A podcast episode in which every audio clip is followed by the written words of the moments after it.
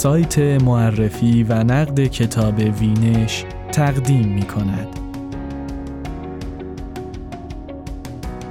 افسانه ریش آبی و بخش تاریک ذهنیت زنانه مقاله در نقد و معرفی کتاب ریش آبی نوشته آملی نوتوم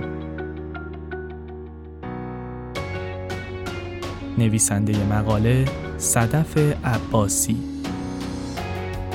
با صدای سجاد سجودی.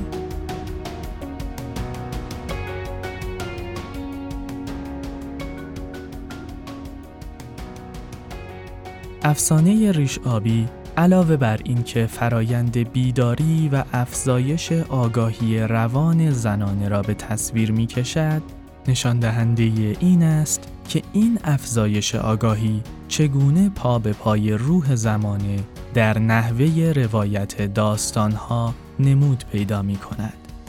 این افسانه آشکارا این پیام را در بردارد که به زنان هشدار دهد در دام مردان متجاوزی که با آنها بدرفتاری می کنند نیفتند.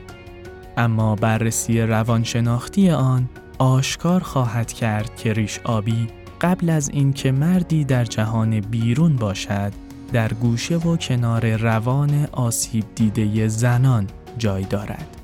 آملی نوتام با روی کردی پست مدرن سراغ این افسانه رفته است.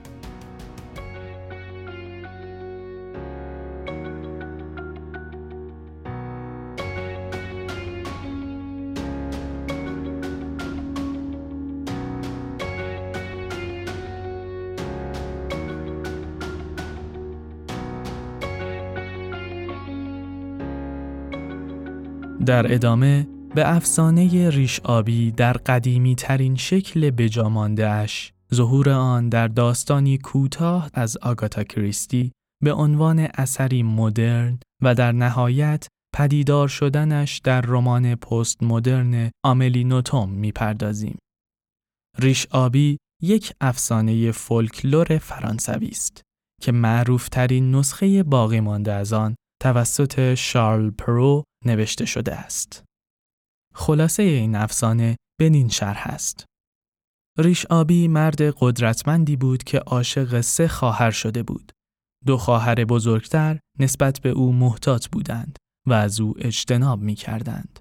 اما خواهر کوچکتر که فریفته جذابیت ریش آبی شده بود با خودش فکر کرد که شاید ریشهایش آنقدرها هم آبی نباشد. و با او ازدواج کرد و راهی قلعه او در جنگل شد. روزی ریش آبی به او می‌گوید که باید آنجا را برای یک سفر کاری ترک کند. اما عروس جوانش می تواند خانوادهش را به قلعه دعوت کند و با دست کلیدی که ریش آبی به او می دهد از هر جای قلعه بازدید کند. بجز دری که با کلید کوچک حکاکی شده ای باز می شود. بعد از رفتن ریش آبی خواهران دختر به دیدن او میآیند و تصمیم می‌گیرند در قلعه گردش کنند. آنها اوقات فرح بخشی را میگذرانند تا اینکه به در ممنوعه می‌رسند و آن را باز می کنند. آن اتاق پر از اجسادی بود که گوشه و کنار افتاده بودند. آنها به سرعت از اتاق بیرون میآیند و در را میبندند. اما خواهر کوچکتر متوجه می شود که لکه خون روی کلید افتاده و این خون به شکل عجیبی دارد به پیراهن او نیز سرایت می کند. در همین حال ریش آبی از سفر باز می گردد و کلید را از زن حراسانش طلب می کند. ریش آبی که کلید و پیراهن خونین را در کمد همسرش پیدا کرده است می که حالا نوبت اوست تا کشته شود. زن تمنا می کند تا ریش آبی برای دعا کردن به او وقت بدهد و بعد خواهرانش را روی برج و باروی قلعه میفرستد تا از آمدن برادرانش خبر دهند. بعد از گذشت دقایقی در حول و حراس، و درست زمانی که ریش آبی برای کشتن همسرش به اتاق یورش می آورد، برادران زن سر می رسند و با شمشیر به جان ریش آبی می افتند.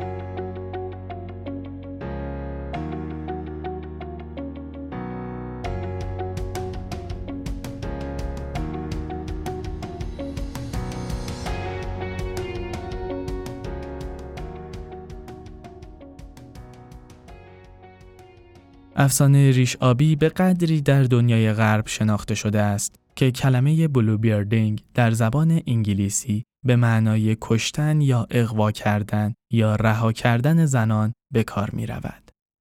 در روایت کلاسیک این افسانه مانند بسیاری از افسانه ها و قصه های پریان زن منفعل داستان به خاطر سادگی کودکانه اش فریب می‌خورد به خاطر کنجکاویش به دردسر میافتد و در نهایت نه به وسیله هوش و ذکاوت خودش بلکه توسط مردانی دیگر نجات پیدا می کند.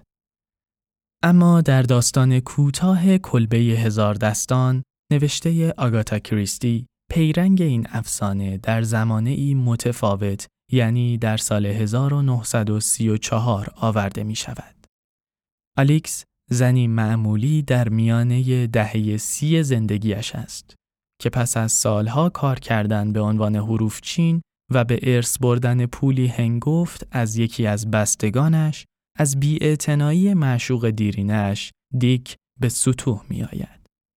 او طی یک رابطه رمانتیک با مردی به نام جرالد خیلی سریع و بدون به دست آوردن کوچکترین شناخت با او ازدواج می کند و در خانه دور به نام کلبه هزار دستان ساکن می شود. با حرافی پیرمرد باغبان و خوابهای تکرار شونده که آلیکس و دیک را بالای سر جنازه جرالد نشان می دهد، آلیکس در مورد شوهرش دچار تردید می شود و اسرار او را که تکه های روزنامه شامل گزارش جنایت ها و دادگاه او هستند را در کشویی کشف می کند. آلیکس ناگهان متوجه می شود که قرار امشبشان برای کار کردن در تاریکخانه همسرش در واقع میعادگاه قتل خودش است. اما این بار عروس ریش‌آبی می تواند با مدیریت درست وحشت زدگیش و استفاده از ذکاوتش به نحوی به دیک تلفن کند و او را به خانه اش بخواند. آلیکس سپس با سر هم کردن داستانی که در آن خودش را به عنوان قاتل شوهران ثروتمند جا می‌زند مرد اغواگر را مرعوب خود می کند. در انتهای داستان که خواب پیشگویانه آلیکس به حقیقت پیوسته او و دیک که حالا دیگر می‌دانند به یکدیگر تعلق دارند بالای جنازه جرالد می ایستند. در این روایت مدرن از ریش آبی شاهد هستیم که زن بیهویت و منفعل در روایت قرون وسطایی به زنی از طبقه متوسط تبدیل می شود که باز هم از سر ناآگاهی و به پیروی از احساسات انان گسیخته اش در دام مردی متجاوز می افتد. با این حال او می تواند به خوبی واکنش نشان دهد و از خطری قریب الوقوع زنده بیرون بیاید. اما در رمان ریش آبی نوشته آملی نوتوم نویسنده ساختار شکن بلژیکی متولد 1967 به عنوان اثری پست مدرن آگاهی و استقلال شخصیت زن به اوج خود می رسد. این رمان خلاف روایت های قبلی با ناآگاهی و معصومیت زن شروع نمی شود بلکه ساتورنین از همان ابتدا با وراجی زنی که او هم به ظاهر برای اجاره اتاق کنار او نشسته است به خوبی از ماجرایی که در آن پا می‌گذارد مطلع می شود. ما اولین کسانی نیستیم که مستجر این اتاق می شویم. قبلا هشت زن اینجا زندگی می کردن که همهشان ناپدید شدند. اما ساتورنین دختری نیست که به این راحتی ها تحت تأثیر قرار بگیرد. ساتورنین داشت با خودش فکر می کرد از چه باید بترسد. آدمی نبود که به راحتی عاشق شود. آن هم عاشق مردی که چشمش دنبال زن هاست. ریش آبی این رمان که دون المیریو نام دارد یک نجیب زاده اسپانیایی خودشیفته است که حتی کوچکترین تلاشی برای رفع سوء شهرت خود نمی کند و تمایل زنان به مردانی مثل خودش را به درستی توضیح می دهد. بدون شک این رفتار در خیلی از زنها وجود دارد. به نظر من این نوعی خدازاری است. زنهای زیادی را دیدم که تسلیم عادتهای نفرت انگیز مردهای فاسد و هرزه شده اند. فکر می کنم این رفتار نموده بخش تاریک شخصیت و ذهنیت زنانه باشد. ساتورنین 25 ساله که یک معلم ذخیره مدرسه است، ابدا مرعوب یا مجذوب لافزنی های دون المیریو در مورد پیشینه اشرافیش نمی شود. او به دوستش می گوید این آدم از ترس و حراس دیگران و به خصوص زنها تغذیه می کند. می خواهم به او نشان بدهم که نمی تواند من را تحت تأثیر قرار بدهد. ساتورنین نه تنها یک قربانی نیست بلکه کنشگرانه با ریش آبی وارد گفتگوهای تند پینگ پونگی می شود. مجادله می کند، جرأت ورزانه صفات نامطلوبش را به روی او می آورد و سعی می کند او را با نادرست بودن عقایدش روبرو کند. ساتورنین خلاف بسیاری از زنان برای قدرت گرفتن به ازدواج با مردی صاحب نام یا به ارث بردن ثروتی هنگفت نیازی ندارد. بلکه همانطور که خودش هم به خوبی می‌داند قدرت او از شخصیتش یا بهتر است بگوییم از سلامت روان، هوشیاری و عزت نفسش سرچشمه می‌گیرد. با این حال ساتورنین هم وقتی دامن مخمل طلایی را که صاحب اش برای او دوخته هدیه می‌گیرد برای مدتی در دام عشق او میافتد. دختر جوان حالا می‌دانست که از بخت بد شیفته کسی شده است که یک جای کارش میلنگد. اما در نهایت می‌تواند خودش را در مواجهه با لطیفترین احساساتش کنترل کند.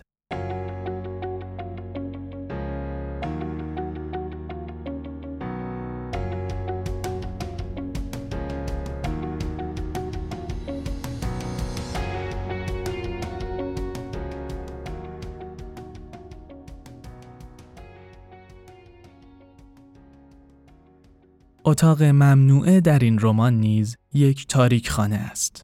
مکانی که به درستی به عنوان نمادی از سایه است. یعنی بخش تاریک شخصیت که تمایلات بیمارگونه یا غیر قابل پذیرشمان را در آن سرکوب می کنیم. دون المیریو هم مثل نیاکان ریش آبیش برای اینکه زنانش را به سوی پرتگاه حل بدهد لحظه شماری می کند او نمونه بارزی از مردانی است که تمایلات بیمارگونه دارند و نمی توانند با زنان به عنوان یک انسان ارتباط برقرار کنند و به عنوان راه حل آنها را به یک ابژه یا شیء تبدیل می کنند. این ابژه گاهی قوزک پاست و گاهی تبدیل کردن زنان به بدنی بیجان و عکس گرفتن از آنها. یخزدگی کاملا تن املین را خوش کرده بود. هیچ وقت او را اینقدر زیبا ندیده بودم. بعد اولین عکس عمرم را با دوربین هاسل بلاد گرفتم. باید بگویم که اثری فوقالعاده عذاب درآمد. اما ساتورنین مصمم است که این چرخه را بشکند و به دون المیریو پیشنهاد می کند چه می‌شد اگر برای اولین بار در زندگیتان از یک آدم زنده عکس می گرفتید و در همین نقطه است که موفق می شود مرد را به دام بیاندازد. از آنجا که زن امروزی به خوبی می تواند از خودش مراقبت کند، در این رمان از برادرانی که سر به زنگاه وارد می شوند نیز اثری نیست.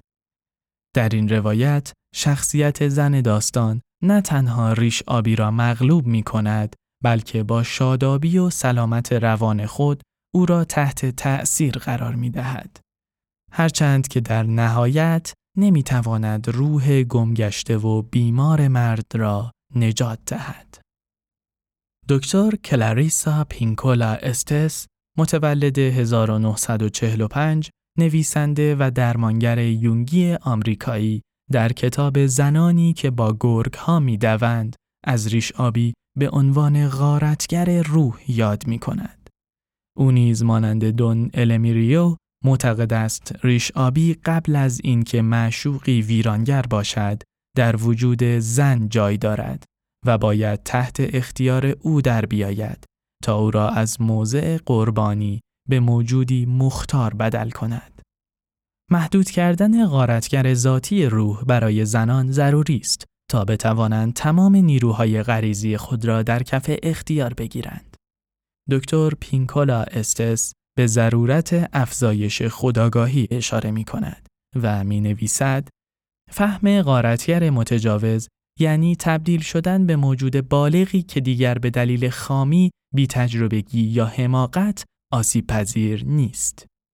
اما زنی که متوجه می شود به خاطر بی تجربگی، منفعل بودن یا پایین بودن عزت نفسش مردان نامناسب و غاصب را به خود جذب می کند باید چه کار کند؟ آیا اگر ریش آبی درون خود را مثل نمود بیرونیش در افسانه مسله کند کار درستی کرده است و از سلطه او رها می شود؟ دکتر پینکولا استس راهکار جالبی ارائه می دهد. ریش آبی مثل شخصی است که باید در تیمارستان به سر ببرد. اما در جایی مناسب با آسمانی باز، محیطی سرسبز، غذای کافی و شاید هم نوای موسیقی آرامش بخش. اما مسلما نباید او را دوباره به دخمه ای در روح فرستاد تا شکنجه شود و مورد آزار قرار بگیرد. این عملی از سر لطافت و بخشش است که انسانها را به مهربان بودن با خود حتی با شیطانی ترین خوی وجودیشان دعوت می کند. بنابراین در نگاهی روانشناختی به یک افسانه در طی قرون مختلف به ضرورت اجتناب ناپذیر افزایش آگاهی رسیدیم که گرچه در این داستان زنان را مخاطب قرار می دهد اما در واقع نجوایی دیرین و بدویست که می تواند به زبان جهان شمول در گوش هر انسانی زمزمه کند خودت را بشناس.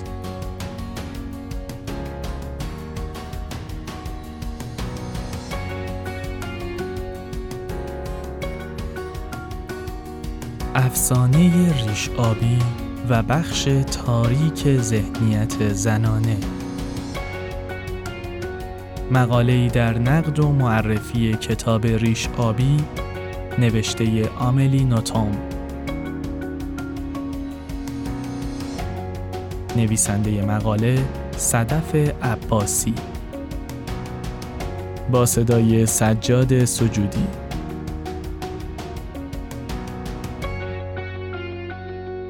این مقاله و دهها نوشته و نقد دیگر درباره کتابهای کلاسیک و جدید انتشار را در سایت معرفی و نقد کتاب وینش بخوانید.